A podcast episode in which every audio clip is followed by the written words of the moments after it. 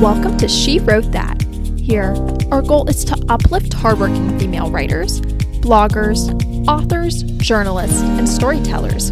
Each episode features a conversation with a different female writer, where we dig deep about everything writing related, from being a woman in the industry to developing stories, to editing style, to mentorship. Thank you for joining me for episode 11 of She Wrote That.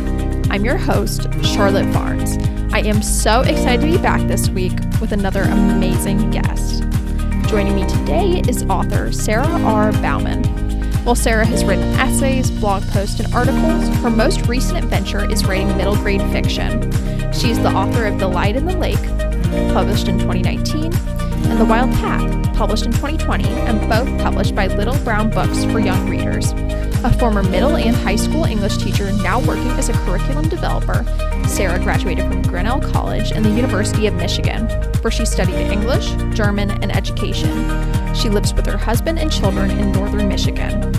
We discussed everything from how her experiences teaching impacted her middle grade fiction books, to why the environment played such a large role in The Light in the Lake, to one of her favorite writing exercises that she used as a teacher.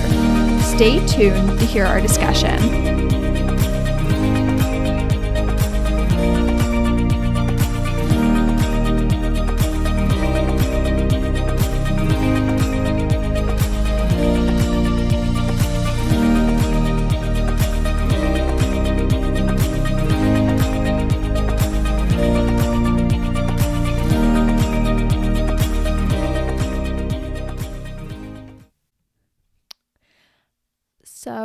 Studied English in college and then you went on to teach middle and high school English. So, it's obvious you're pretty passionate about literature and writing. what do you think sparked your love of writing and reading? That is a great question. And I would definitely say it started at a young age, probably before my memories even kick in. I think my parents read to me a lot when I was a baby. And although I don't remember those early sessions, I know that they had an impact because by the time I was six years old, I was already writing stories and reading really voraciously.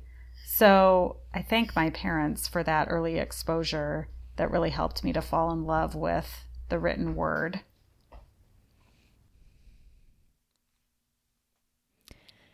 Yeah. Yeah, I think a lot of people find that love of writing at a young age, and that's so cool. I mean, I know I did, and it's really nice when you have parents who really care about sparking that passion in you. It really helps a lot. And I I'm not really sure why I made that leap to writing. It was just an instinct that I had even as a child, just recording my thoughts. In fact, I often felt more comfortable or more articulate if I was able to write something down than speak it. And I remember even writing my mm-hmm. parents' notes when I wanted to tell them something. Um, I've just always been drawn to that form of expression. That is so cool. And jumping a little bit forward, um, like I said, you're a teacher and I was wondering if there are any major concepts or pieces of literature that you've taught in your classes that have helped you a lot as a writer.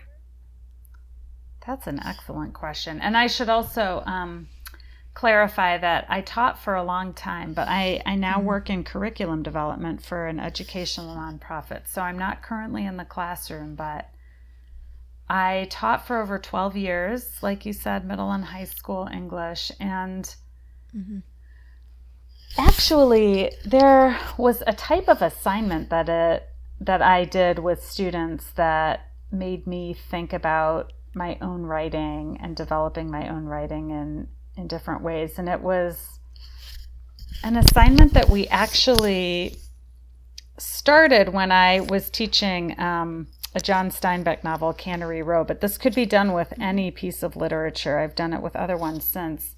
Um, I would take a passage from the text and use it as a model text, which a lot of teachers will um, like that idea of an exemplar.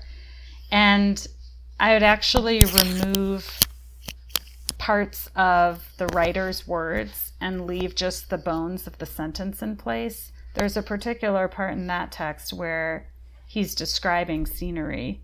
And I urge students to think of a particular place that they could picture vividly in their mind and to use the structure of Steinbeck's paragraph and his sentences to create their own piece of writing.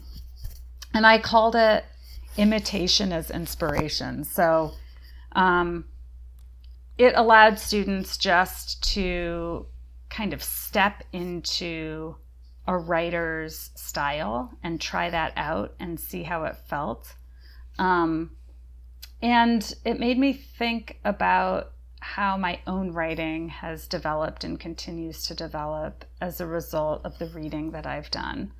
Not that I actually do that exercise when I'm writing, but reading so much has really shaped, I think, the different styles and genres and um, even sentence level developments that I've um, experimented with. I just think that the more you read others' work, the more adventurous you can become in your own writing. I think a lot of writers, when they're asked to give advice to striving writers, a lot of them will say to read and to just read a lot, to read widely both within and outside their genre. And doing that particular assignment with students um, gave me a window into just how much using other works as models, sources of inspiration, can help um, build and I guess, strengthen your own individual style. Because I really enjoyed seeing what students came up with in those assignments, the creative ways that they described their own favorite places. Um, and it was, I think, you know, using the constraints of that writer's sentences gave them a certain freedom, ironically, to express themselves in ways that they might not have if they hadn't been using that text as a model. So I hope that I know that's a roundabout answer, but but it immediately jumped into my mind. Um, you know, obviously, I constantly taught students about and, and such in their published writing, but this was a case where we really stripped away everything from the sentence except for the structure of it and really just tried to encourage students to play with language in the in a similar way that the writer had done. And that kind of helped them strengthen some creative muscles i think that that they might not have otherwise tapped into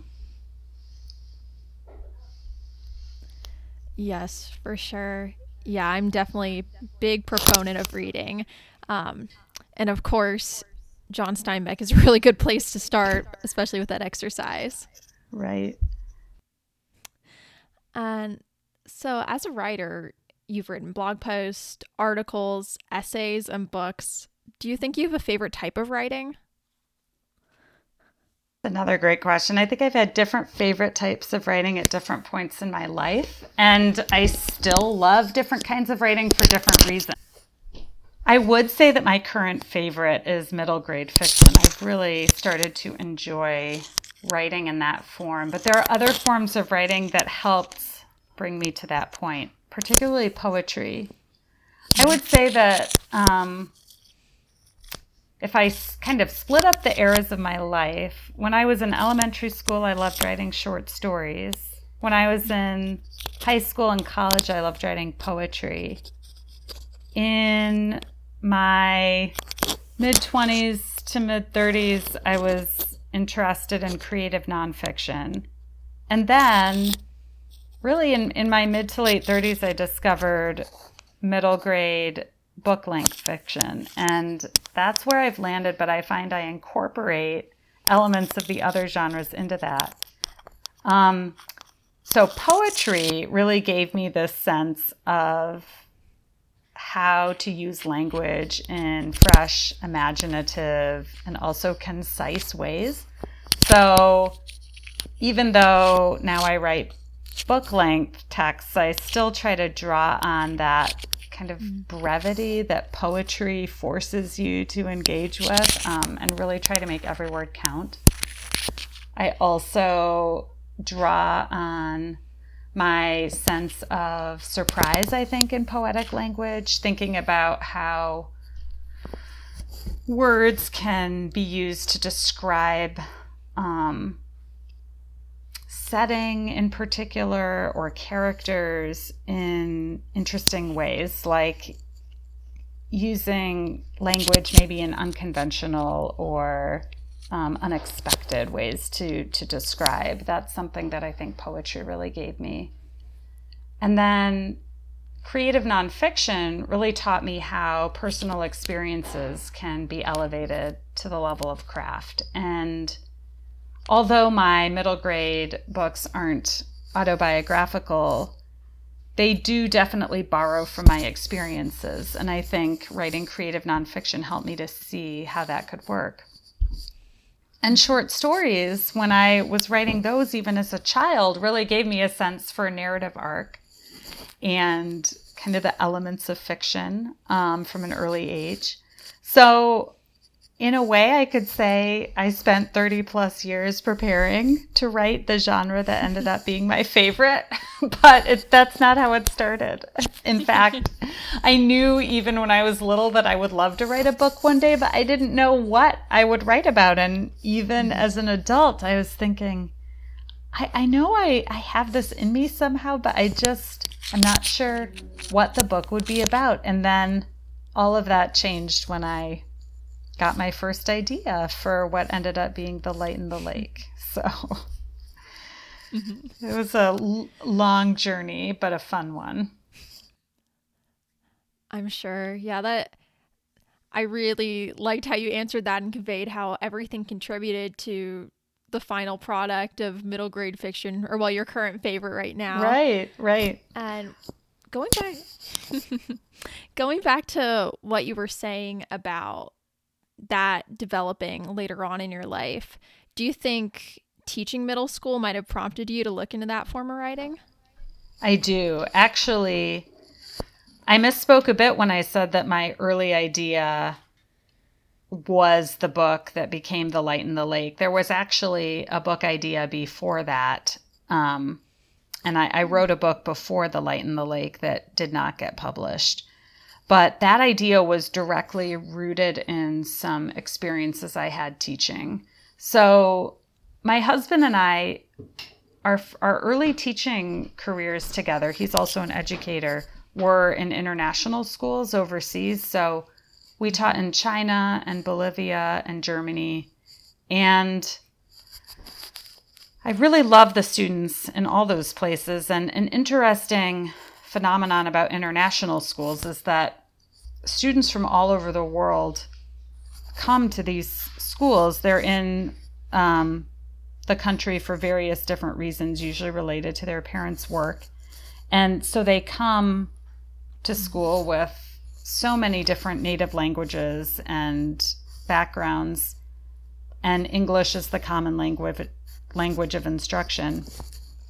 Um, and students in this situation, there's actually a, a word for, or a term for young people who grow up in a country or multiple countries that are not their parents' home country, and that's third culture kid. And this was a really interesting term to me because there really was this like third culture that develops among among students who are living in a in a place and learning a language that isn't really the root rooted in either of their parents' heritages.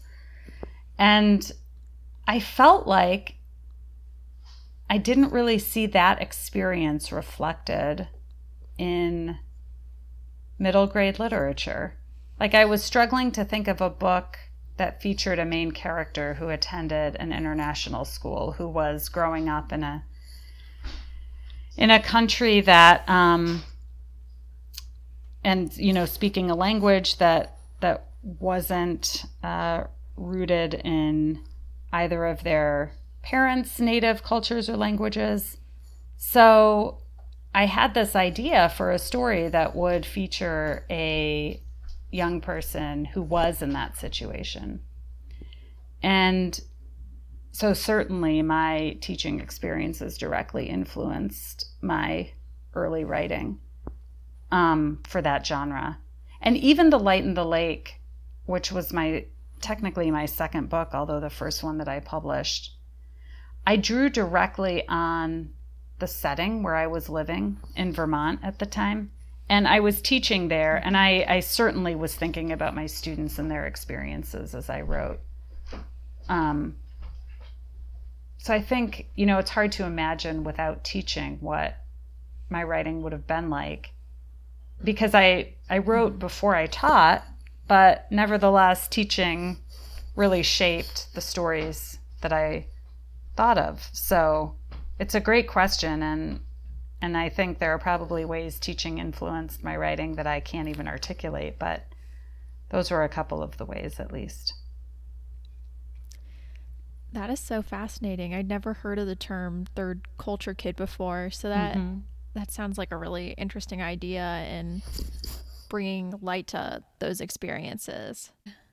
Oh well, um, I should have also mentioned that although this wasn't my exact experience growing up. I did actually move as a seventh grader to Germany for a period of time while my because of my father's job. And it was only for four months, but it was a really formative, important experience for me. I attended a public school in Germany and was in a special class for kids who didn't speak German, and um, we all came from different countries, and our only common language was German, and so we all kind of had to learn it if we wanted to communicate. and and so, even though I couldn't say that my childhood was defined by this third culture kid type experience, I, I could relate to it on some level, and it really um,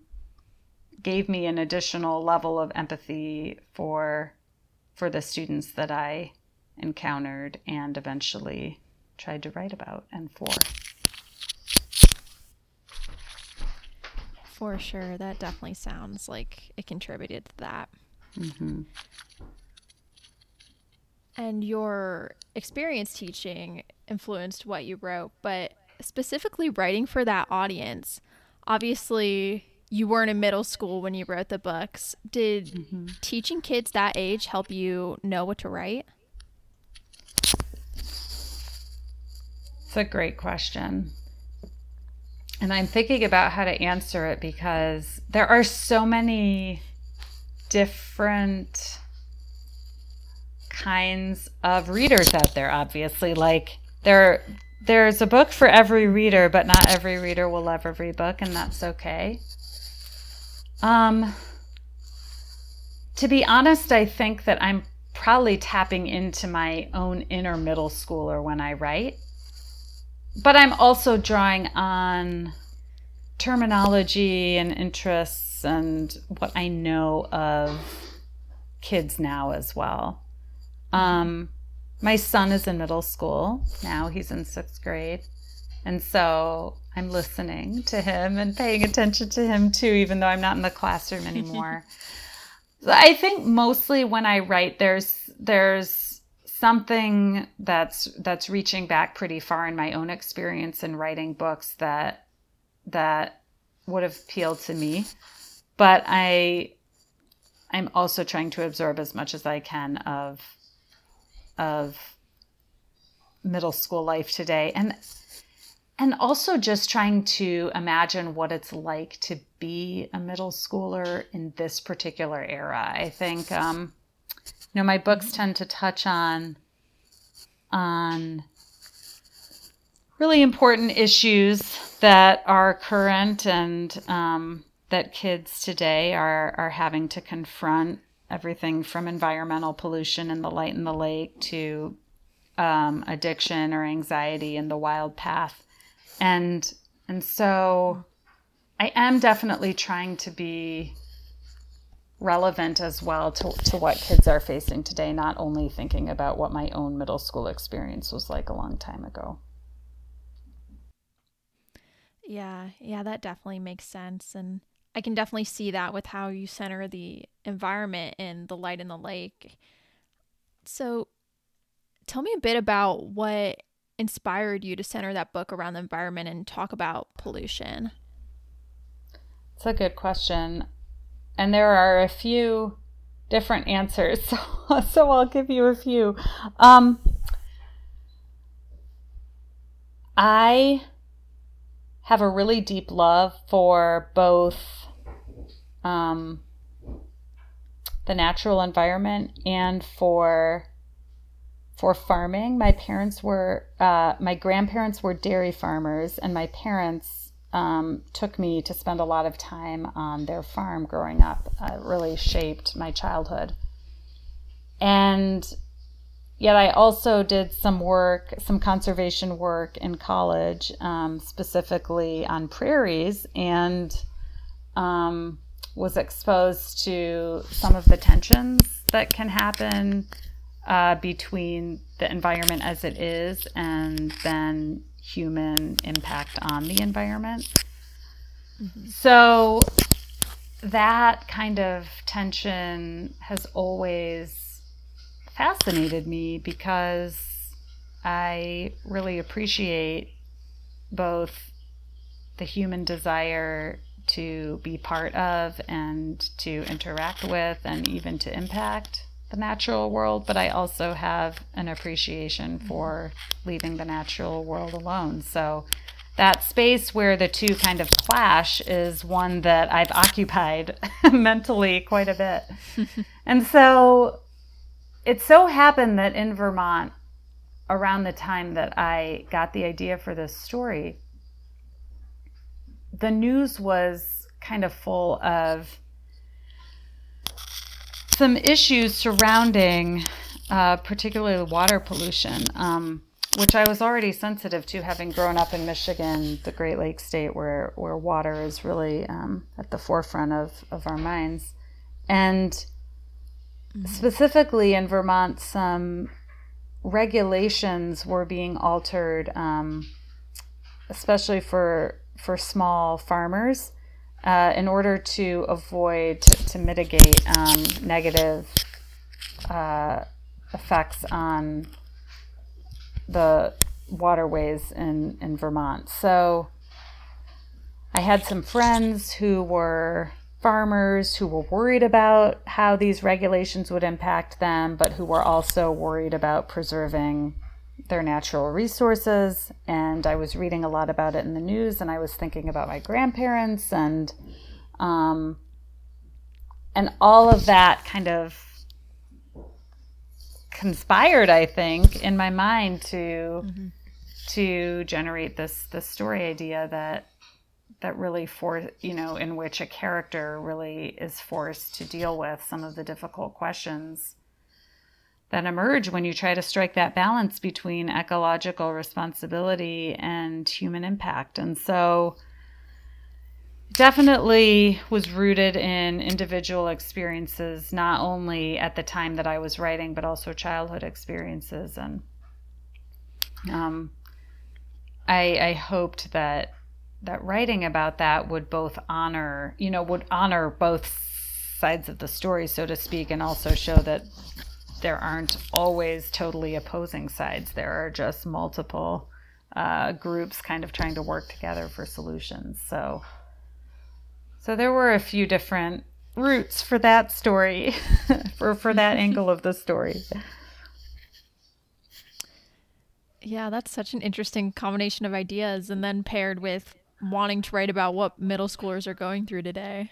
Right. Yeah. It's um there there are definitely it's a tangled web, I'll put it that way. But but definitely fun to work those different threads through. Mm-hmm. So speaking a little more about the light in the lake, Tell me about what going through the writing and editing process was like, especially considering it was your first middle grade book. Yeah, that's that's a great question. Um, so prior there there are kind of two two answers to this as well because there was the writing and editing process prior to me finding a literary agent and eventually then also selling the book and then there was the writing and editing process after all of that. So before actually submitting The Light in the Lake to literary agents, um, I don't remember how many drafts I did. I, I remember that in the beginning I had a calendar and I decided that I would write a certain number of words per day so that I could finish the draft. And I stuck to it pretty religiously. Um, of course, I was teaching at the time, so I think I let some other things go, probably like exercise and sleep, inevitably. But I really wanted to get that draft done because I felt like once I had finished the draft, I could really say that that something was going to happen with the book. Um, some, at least, you know, something, whether it was publication or just a sense of accomplishment that that I'd finished it. Um. So so I stuck to that schedule, and I I was fortunate um, where I lived in Vermont to live not too far from a uh, writing retreat specifically geared towards middle grade and YA writers.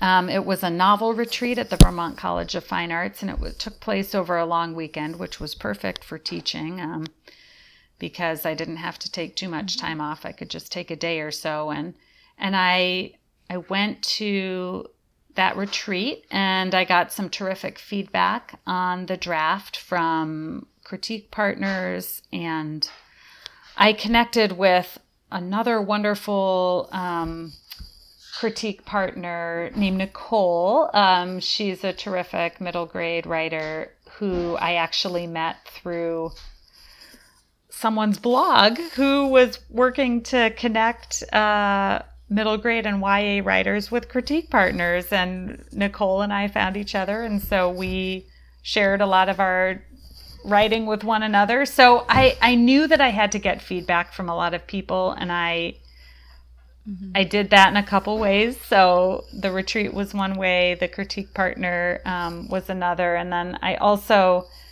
had a good friend and neighbor, um, Howard Mosher, who's a Vermont novelist who's since passed away, but he also read my book and gave me feedback, and which I just treasured. And so it, it took probably it took me close to a year before I felt like the book was in good enough shape to query to literary agents. Because I had already queried some agents for my my unpublished book, um, the one that I mentioned earlier, I had a list of, of agents that I thought I might be able to try again. And I remember there was an agent who was also offering free critiques if we queried within a certain period of time. So um, I kind of tested the waters that way. And that agent ended up requesting a full manuscript. So I thought, okay, I think I'm on the right track. And I, I queried some more agents and eventually signed with the wonderful Katie Grimm, who's my amazing literary agent. And Katie and I did about six months of revision after signing. So I had already revised the book several times, but um, in Katie's very capable hands, I continued revising. And um, after about six months, she felt it was ready to submit to editors. And um, that was an exciting kind of nail biting process. But after the book sold to Little Brown, my wonderful editor, Lisa Yoskowitz, um, took me through more revision. And I wish I had the timeline right in front of me. Um, it was several more months of revision, though, several more editorial mm-hmm. letters uh, with terrific advice. I actually love to share this information with students when I go visit schools because I think it's easy to see the finished book on the shelf and not really understand just how much change and and back to the drawing board has gone into that book. Um, writers definitely don't just sit down and have something perfect pour through their fingers. Um, my first editorial letter that I got from Lisa was, I think, like nine single space pages long, full of wonderful suggestions, all of which I took. Um, but I, I, bring it to show students because I say, remember, when I got this editorial letter, I'd already spent a really long time revising the book. But the key with writing is you've got to know you're going to have to change it, and you just have to be really open to that great feedback from from readers and from editors and and um, be willing to break it all apart and then put it back together and know that it will be better for it. So I hope that helped question. Definitely. Yeah, I'm not good at math, so how long was that process in full? Oh, I know. That's such a. Uh, I really wish that I had it pulled up for you. I really should have had it um, right there. And I know I've told it to students. Let's see. Um, it was probably. It was it was probably close to two years from like the moment that the idea struck till the moment it was ready to be published. But I can tell you for The Wild Path, that whole process changed dramatically because that book was part of my initial sales. So it was a two book deal. And at the time that I sold The Light in the Lake, I had the idea for The Wild Path and I had um, mm-hmm. written the first few chapters. But I had to write that book on deadline, and that was a really different experience. And it was challenging for sure um, because that book was scheduled to publish one year after The Light in the Lake. So basically, I really had to finish that one completely in a year. And my first chapters ended up changing completely. Like that story changed quite a bit from its initial iteration. In fact, when I finished the first draft of The Wild Path, as soon as I finished it, like almost as soon as I typed the end, I had this realization, and it was sort of like, you know, this feeling in the pit of my stomach that I realized, having written that whole draft, that I had basically written the backstory for the story that I wanted to tell. And I realized that I was going to have to go back and rewrite almost all of it, which I did. Oh. But all of this was happening uh, in a much more like high pressure situation because um, I had deadlines that that were pretty strict. So I think, you know, from that experience, I really learned, though, how it always takes what it takes with writing. There's no sense in regretting um,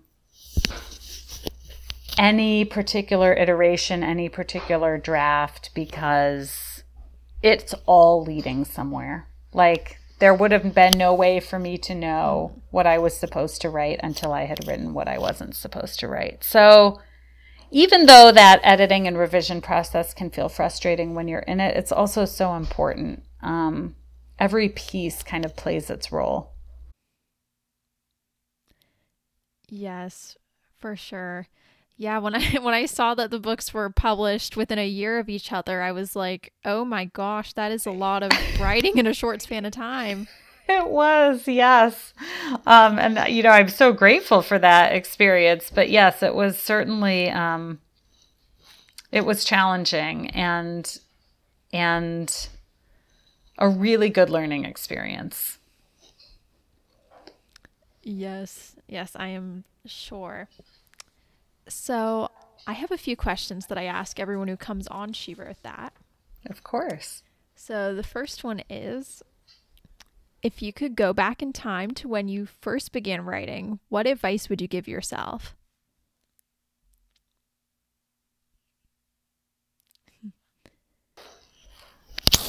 That's a great question. Um, honestly, I would say don't stop. Um, because there have been moments when I have, but I think I would just encourage myself. I would say it's all leading somewhere. So don't stop writing or reading, just keep going. I don't have any regrets in my writing journey. I guess I would just give myself the reassurance that it was all leading somewhere. Yeah, that makes sense. Um, what advice do you have for other female writers in particular? That's another great question. Um, I, you know, I, I guess I have some different, some pieces of advice that I would direct to women who are trying to balance, um, like the obligations of, of, you know, parenting with writing and working, because I know that can be particularly challenging um, which is, mm-hmm. and and that doesn't apply to all women and doesn't need to, but that was the situation I was in when I first got really serious about writing middle grade novels, and um, the advice there would be to carve out the time, and and it feels impossible sometimes um, to do that, but but beg, borrow, and steal for that time because because you deserve it and um, and you need it. So, you know, in my case, I was fortunate that you know I could work it out for my my husband and uh, parents to sometimes watch kids for me. I could you know take a day off work to go to a workshop if you know I could plan it. Um, I tossed aside some other things that I liked to do so that I could make sure that I got that writing in. Um, it, it, it's just so important to make sure that that you make that space for yourself. And I think all women, regardless of their living situation, can probably relate to that sense of being pulled in lots of different directions. So mm-hmm. I would encourage women who, who feel that pull, you know, regardless of where it comes from, to make sure that they don't lose sight of the ultimate goal and and to focus on some of the small steps that are necessary to get there. Like it can feel so overwhelming to think, oh, I want to write a book. Um, how am I going to do that? starting with just being able to carve out like 20 minutes a day for yourself to write is one one way to start and sometimes we don't feel like we can give ourselves that and we have to get creative about how to but but that's so important not pushing yourself aside and your your dreams aside forever is mm-hmm. is probably the the key i i think For sure, and that that advice feels more relevant than ever right now, especially with Ugh. working from home and people being pulled in a million different directions.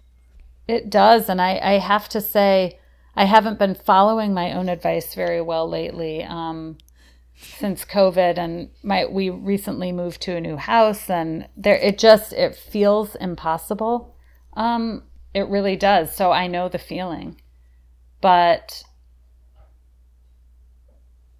but I can always tell when I, I, it always feels wrong when I'm not carving out the time. I can always I, I, I just always feel it like like a stitch in my side or something. It just I always feel more balanced and like I'm doing what I need to do if I if I can get that time and when I don't it just feels like something's off. So listen to that, you know, that that that feeling that's telling you something needs to change and and you'll find a way to change it. But yeah, these are mm-hmm. these are particularly challenging times and people are facing just unprecedented levels of of difficulty. And I would say to actually to be gentle with yourself in terms of of how obligated you feel to like write every day, for example. You might really just not be able to write every day. And don't beat yourself up about that. There's too much going on right now to to to go down that guilty road. So I think just finding deciding a reasonable amount of time that would make you feel feel like you were in balance and doing what you needed to do with your writing and then committing to that without feeling like you're overextending yourself too much because we all need to have some gentleness for ourselves in this time. Definitely. We all deserve a little bit of grace right now. Yes. And I know that you especially would know that there are so many having been a teacher, but what do you think is the most important skill that a writer can have? Mm. The ability to take feedback, honestly. Um, I know that my my mentor that I mentioned, Howard Mosher, my my former neighbor who very kindly read my writing, he told me that that people would sometimes come and and ask him for feedback. Then he might give a piece of feedback, and they they would say, "Oh, but I really need to have it this way because of X, Y, and Z." And and so I think being willing to release this sense of ultimate control over your work is important. I mean, I know that there, my editor always presents suggestions to me so kindly. She always says, you know, this is your book. Like, I trust you to decide what's best for it. But on my end, I know how important it is for me to listen to her. and so I am willing to change just about anything because I know that in order to improve my writing, I need to be able to step away from it and listen to somebody else. And mm-hmm. that willingness has never failed me. I think, um, you know, I've, I've learned, I've, I have over time also been able to learn about, you know, get a sense for when my instincts are telling me not to do something, but it hardly ever happens. Usually, there's a piece of gold in every bit of feedback I receive that I that I know that I need to use. Yeah. Yeah. Definitely. Yeah, I've said it before on this show, but a lot of times when you write something, it feels like it's a part of your soul. So being able to receive feedback and take edits is so important. And it's so hard to do at right. first, but that really is important to growing as a writer. It really is. And I I mean my strategy for that is actually to to just read feedback and then just sit with it for a few days before I actually try to implement changes because it's totally natural to have feelings of defensiveness or not wanting to change something. I mean, that's very normal. I think it's a normal part of the process. Mm-hmm. Usually, with a little bit of time, with just a little bit of distance between myself and the writing and the feedback, I can I can see more clearly how and why it needs to be implemented. Yeah, I think giving it that time is so important because a lot of times I mean, this applies to anything really. If you see something that makes you angry, then you're going to be angry at first and you really just need to sit back and let things simmer before you make a decision. Absolutely. and are there any books that you've read that have seriously changed how you approach writing or what you what topics you like to cover? That's another great question. Um, books that have changed how I approach writing. I love that. Um, well, in terms of the craft of like the art of writing and the process of writing, I love Stephen King's On Writing. That yes. book, it resonated so much with me and it was so reassuring, I think, to know that someone like Stephen King also goes through the writing process. And just the the emphasis on on persistence and just the kind of frank, candid um, acknowledgement of the messiness of it was really helpful for me to read. Um, it just gave me this sense of solidarity, I think. Um, the craft in terms of craft like i i'm always benefiting from reading middle grade literature that is different from the kind that i write as well as similar to the kind i write. So for example um, one of the comp titles for The Wild Path is The Line Tender. Um, that's a beautiful, heartbreaking book that interweaves science and, and tragedy, and, and it's, it's really lovely. And I, I learn a lot from reading that book and looking at the way that author um, handles like difficult dialogue and um, balancing science with story. And so you know i can i can learn a lot about um, how i want to write from a book like that. Uh, that was the line tender by kate allen.